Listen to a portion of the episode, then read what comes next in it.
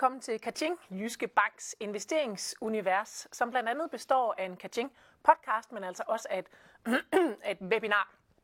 Det er det, vi har premiere på lige præcis nu, og ved min side, der skulle jeg have haft min medvært, øh, aktieeksperten Michelle Nørgaard. Det er tydeligt at se, at det ikke hende sidder her. Hun er desværre blevet syg, men øh, heldigvis så er der altså stærke kræfter, der står klar til at springe til. Og her er det Ib Fredslund, chef strateg i Jyske Bank, som en kompetent redningsmand i dag. Tak for det, Ib, og velkommen. Tak skal du have. Og så har vi altså også øh, besøg af Morten Indgaard, aktieanalytiker i Jyske Bank. Også velkommen til dig, Morten. Tak. I webinaret her, der er det dig, der ser med, der bestemmer indholdet i hvert fald til dels. Vi har et øh, hovedtema for vores snak her, og så er det dig, der stiller spørgsmålene ind til eksperterne. Så øh, vil Cecilie herover, hej Cecilie. Hej. Vil øh, sørge for at få spørgsmålene stillet videre til os.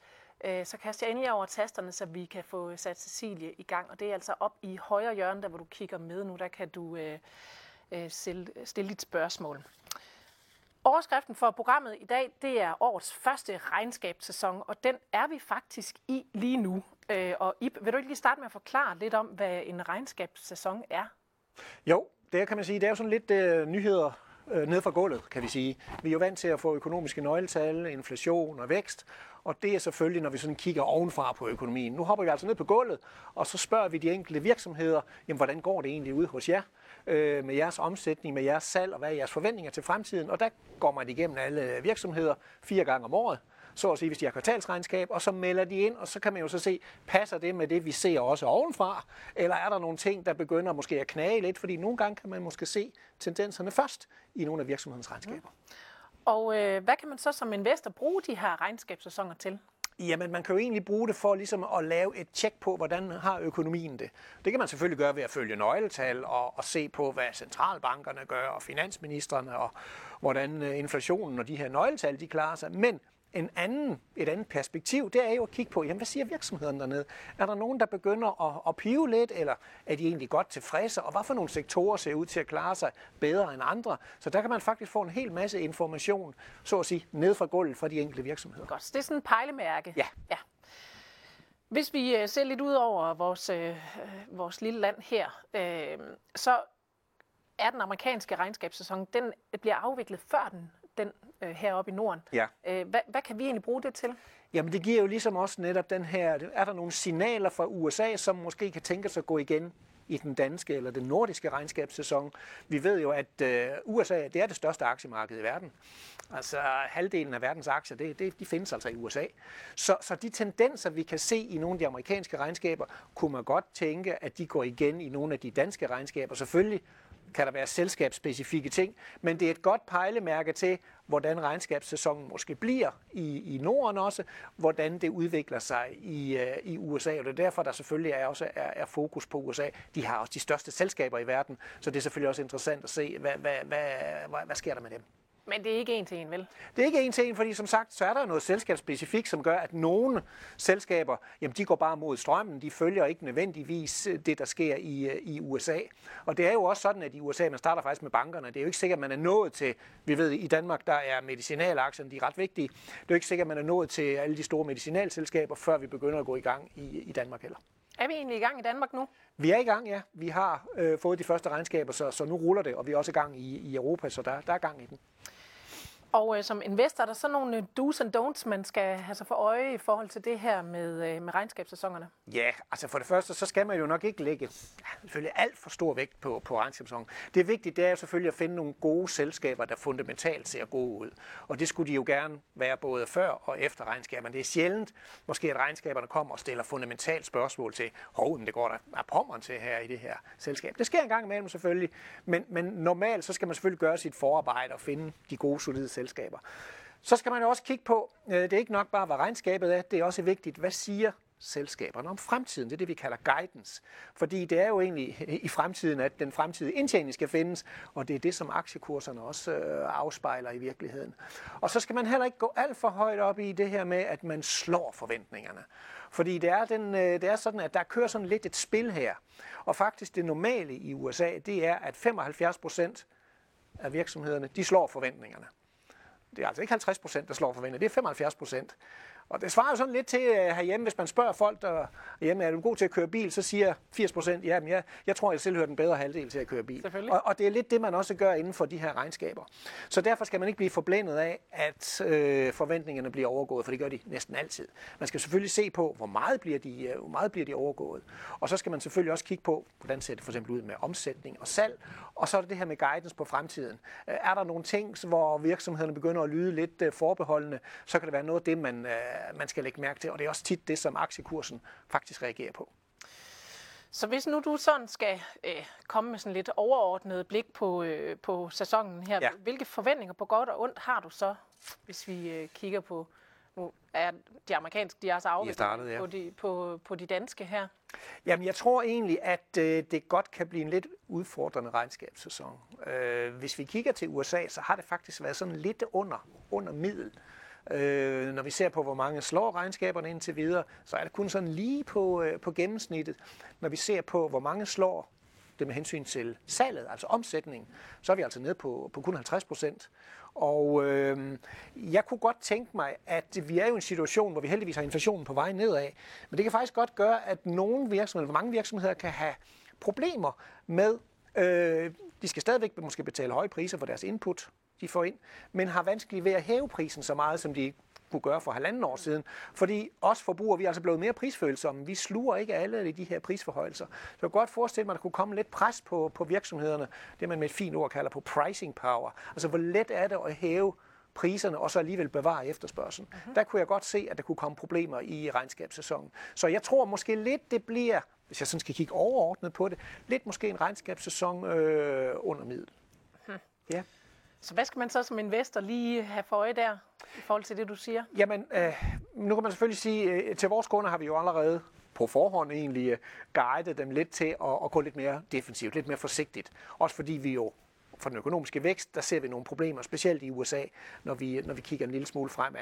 Og derfor har vi egentlig anbefalet til vores kunder at gå en lille smule mere forsigtigt i ens, øh, ens portefølje, ens aktieportefølje. Og det holder vi jo egentlig fast ved, at, at det er nok ikke sådan de mest vækstfølsomme aktier, man bare skal drøne ind i.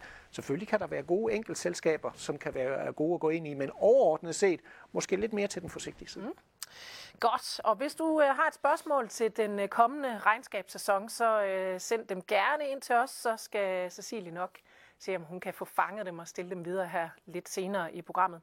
Sidst øh, vi mødtes for øh, 14 dage siden i podcast-udgaven af Kating, der talte vi om situationen i øh, Suezkanalen. Og det er altså grunden til, at du er med os i dag, Morten, for du er senior aktieanalytiker og også fragtanalytiker her i Jyske Bank. Vil du ikke lige kort rise op, hvad er situationen i øh, Suezkanalen? Jamen, situationen er den, at, at fragtvolumen er faldet ret kraftigt. Øh, volumen er nede på under det halve af, hvad, hvad den plejer at være.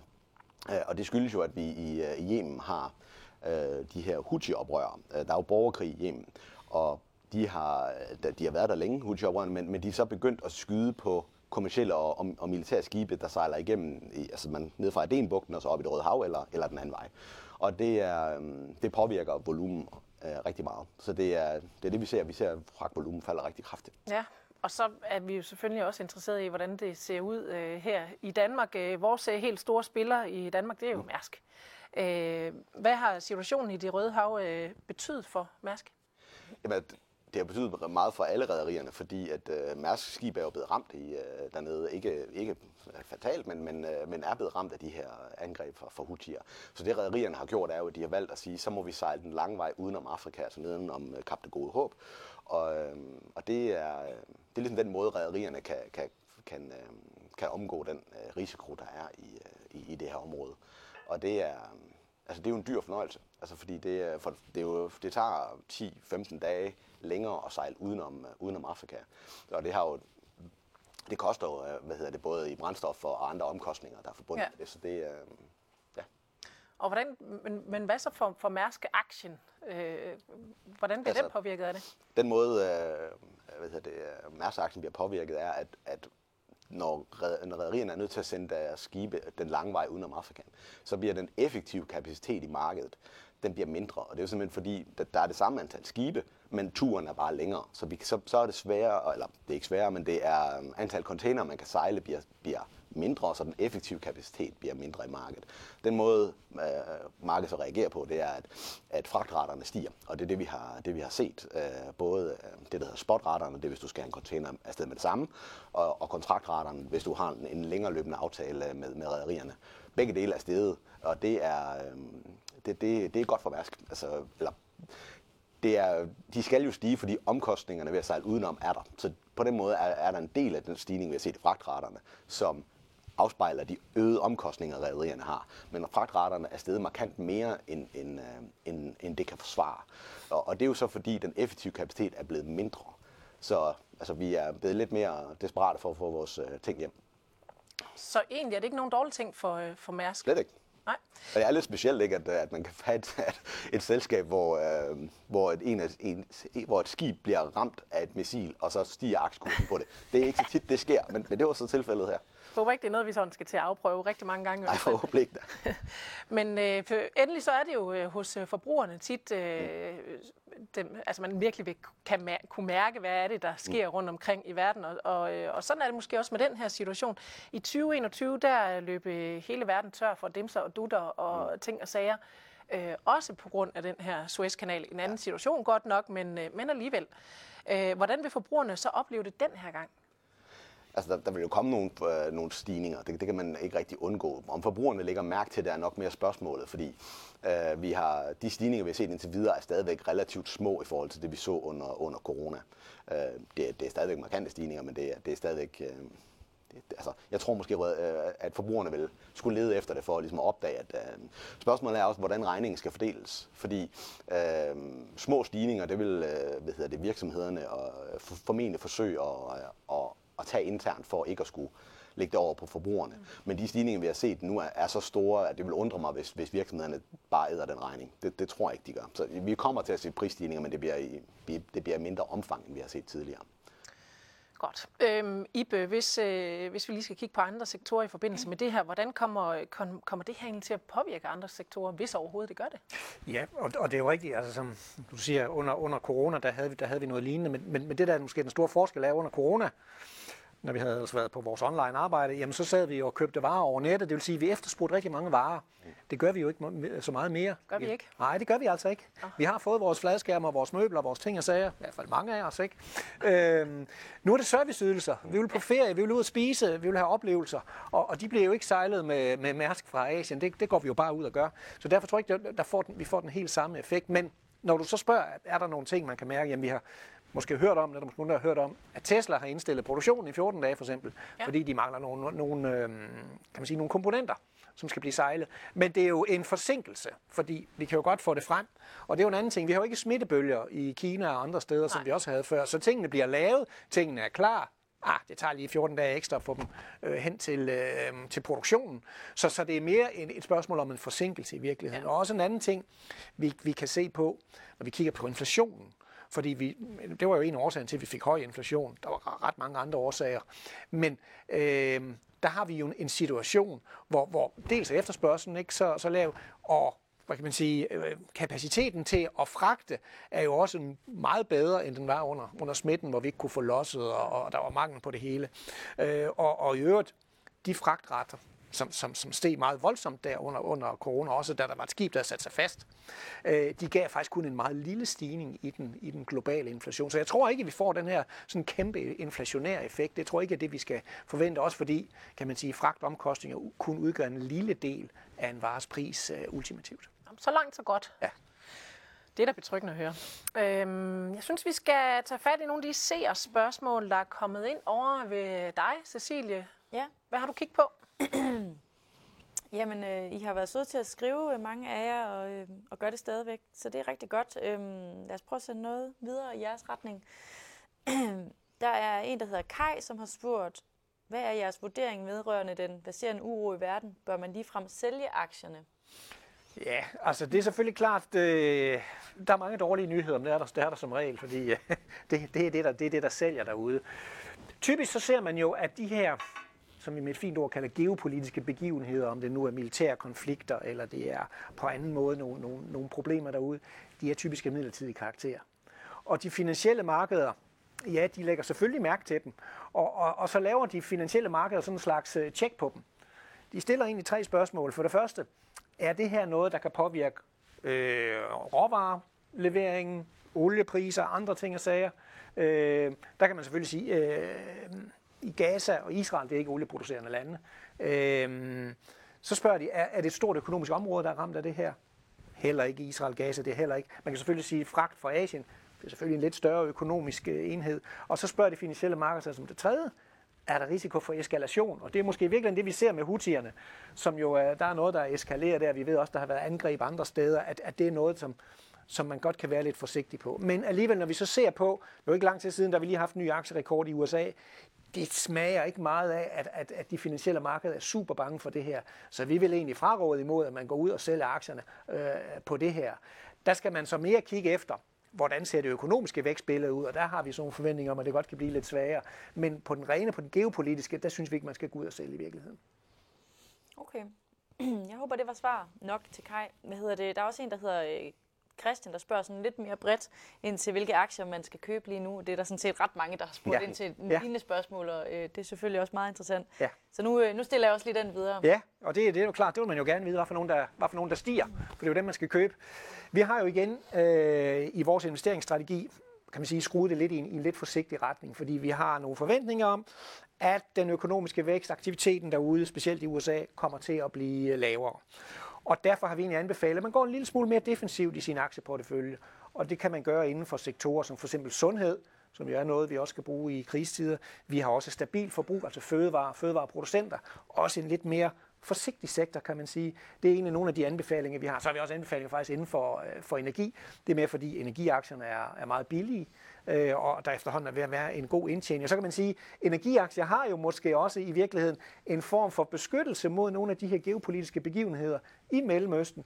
Vi har jo set, at olieprisen er steget, og det er selvfølgelig noget, der også er godt for, for energiaktierne. Så lidt til den forsigtige side er i hvert fald vores øh, anbefaling, og så suppleret med energi. Ja.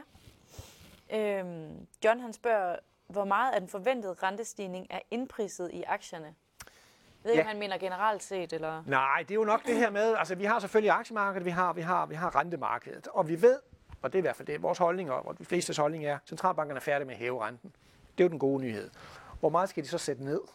Øh, det er der, hvor, hvor man kan sige, hvor vandene de skilles i virkeligheden. Øh, hvor obligationsmarkedet nok er, er måske lidt mere skeptisk over for, hvor mange rentesænkninger, der i virkeligheden kommer. Aktierne, som sagt, har vi lige haft nye aktierekord i USA, virker som om, at der kommer rigtig mange rentenedsættelser. Vi har snakket lidt om, at aktiemarkedet på nogle områder ser sådan et guldlok-scenarie, altså guldlok fra eventyret her. Det, det er hverken for varmt, det er hverken for koldt, det er lige tilpas det hele. Vi får både en vækst, der ikke bliver for svag, vi får samtidig også en inflation, der kommer til at falde, og centralbankerne er i godt humør. De kommer og giver os rentenedsættelser, øh, masser af rentenedsættelser i 2024, og det er jo en situation, som aktiemarkedet godt kan lide. Så jeg vil sige, at aktiemarkedet har priset en meget, meget positiv situation. Og hvis det nu viser sig, at der ikke kommer helt så mange rentenedsættelser, så tror jeg ikke, at aktiemarkedet er klar til det. Så, ja, så i en eller anden forstand kan man sige, jeg tror måske, at aktiemarkedet har priset for mange rentenedsættelser. Okay. Det kan godt give nogle problemer senere hen. Ja. Øhm, der er flere, der spørger lidt til bæredygtige øh, aktier og investeringer generelt. Øhm, Jens han spørger, hvad tænker I om Vestas og Ørsted? Er de aktier stadigvæk på vej op? Ja, vi kan jo se, sidste år, der, havde vi, der var det jo på vej ned i hvert fald, må vi sige. Der var det, der var det rigtig dårligt for mange af de der såkaldte bæredygtige aktier. Nu er selvfølgelig bæredygtighed et bredt begreb. Mange forbinder det kun med miljø, men der er selvfølgelig også noget omkring hvordan opfører selskaberne sig øh, og, og andre ting og sager. Men de grønne selskaber, altså dem der har med miljø at gøre, blev jo ramt sidste år, blandt andet af, vi havde høje renter, vi havde også en høj inflation, og specielt nogle af de der offshore vindmøller projekter havde også problemer med forsyningskæderne. Og, og, og det blev jo afspejlet i aktiekursen på mange af de her aktier.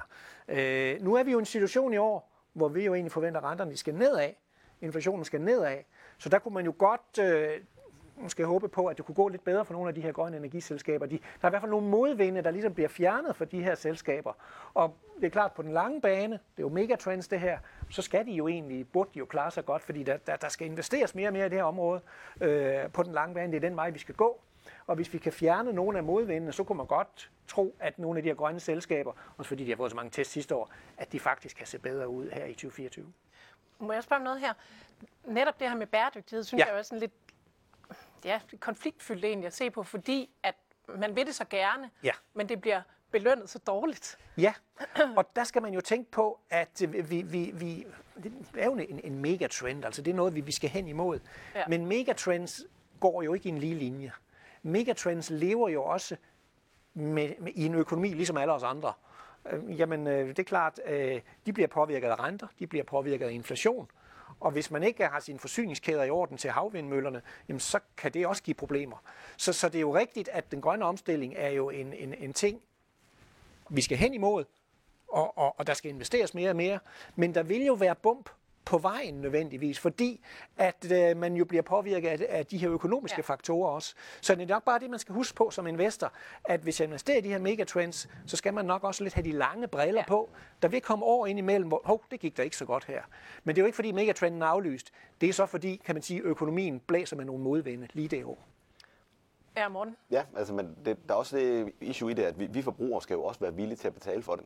Og det er, den øh, Mærsk har blandt andet, øh, de har jo søsat øh, seks nye øh, metanolskibe, som skal ligesom øh, lave grøn transport. Og, og, og det er jo netop for at opnå den her grønne omstilling. Problemet er, at, at Mærsk indtil videre ikke får en særlig høj præmie for at, altså de sælger en, en grøn transport, Øh, men, men på, på forbrugerne vil ikke rigtig betale for det. Der er nogle enkelte, der gerne vil, men, men, men det er ikke sådan, at vi alle sammen altså boykotter selskaber, som ikke får transporteret deres varer grønt. Og der, der kan vi jo tage fingrene og pege den lidt ind af. Ja. Og så sige, at vi skal være villige, når vi står nede i, øh, i Superrusen, eller hvor det er, at, at, at betale for den grønne øh, markat. Ja. Øh, det kan så være svært at finde den, men, men, men det er... Så indtil videre, der, er det, der skal man investere sådan med, med hjertet, hvad kan man sige? Altså ikke forvente, at, at der er payoff øh, inden for de næste par år måske, eller hvor er vi henne? Øh, man, Ja, ingen ved det jo. Altså nu, nu havde vi havde et dårligt år i, øh, i 2023. Hvis vi så spoler lidt tilbage, jeg tror 2020 og 2021 er faktisk gode år for de her selskaber. Så, så det er jo ikke sådan, at, at nå, så går der lang tid, før de kommer med det. Der vil være, den, den langsigtede trend er opad. Men det er netop det er en trend, det er et gennemsnit. Øh, vi vil indimellem have nogle, øh, nogle, nogle dårlige år. Men jeg tror måske, at 2024 kan blive okay, fordi vi fjerner rentestigningerne, og inflationen er på vej væk. Det er i hvert fald to plusser for de her. Ja. selskaber. Så den grønne omstilling er ikke lagt i graven, sådan en aktie. Øh, Bestemt ikke, men øh, bare tålmodighed. Ja, det er godt. Øh, har vi flere spørgsmål? Et par, et par sidste spørgsmål over fra dig, øh, Cecilie.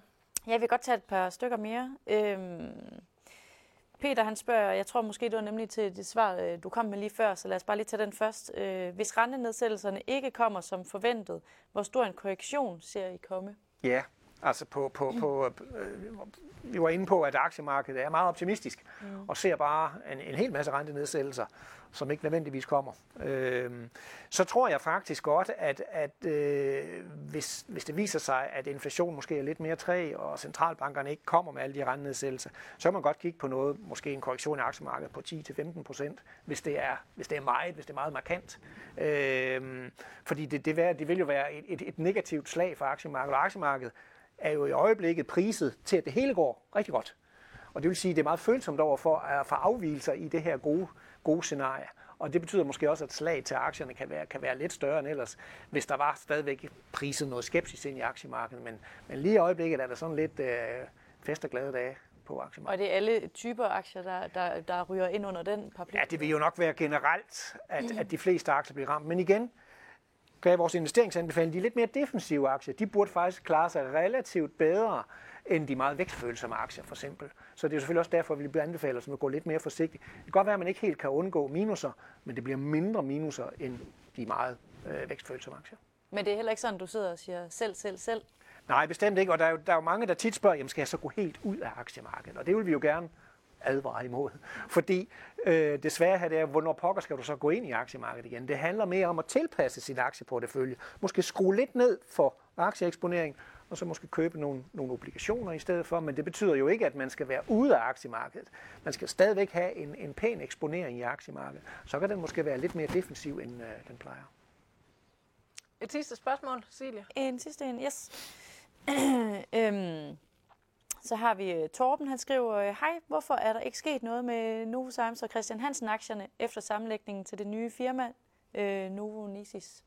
Ja, den er du sikker på. Ja, jamen altså, øhm, det, det har jo været kendt i markedet øh, længe, at, øhm, at de her to selskaber skulle fusioneres, og man kan sige, derved er det ikke den, øh, den store nyhed for markedet, at, at det her det kommer igennem. Øh, så derfor, som på kort sigt, forventer jeg ikke, at der vil ske noget. Øh, de har jo meldt de, øh, de synergieffekter, de forventer at kunne skabe den her fusion, har de meldt ud. Øh, så på den måde øh, er det lidt et non-event, at det kommer til at ske, for markedet havde indregnet, at det her det kommer til at ske. Okay, så det er simpelthen manglende wow-faktor, der gør det. Kan man Ja, sige det sådan? Ja, At vi, det er vi, ikke vi nogen vidste det på forhånd. Altså, vi heller ikke vildt overrasket den 24. december og siger, hov, det skulle da jul. det ved vi godt, det kommer. Nogle gange kan det godt Ja. ja. komme lidt tidligere, end man egentlig lige regner. Nå, jamen, øh, vi øh, siger tak til, til spørgsmålene over for dig, Cecilie, og øh, vi slutter jo altid vores øh, webinar og podcast afsnit af med en specifik aktieanbefaling.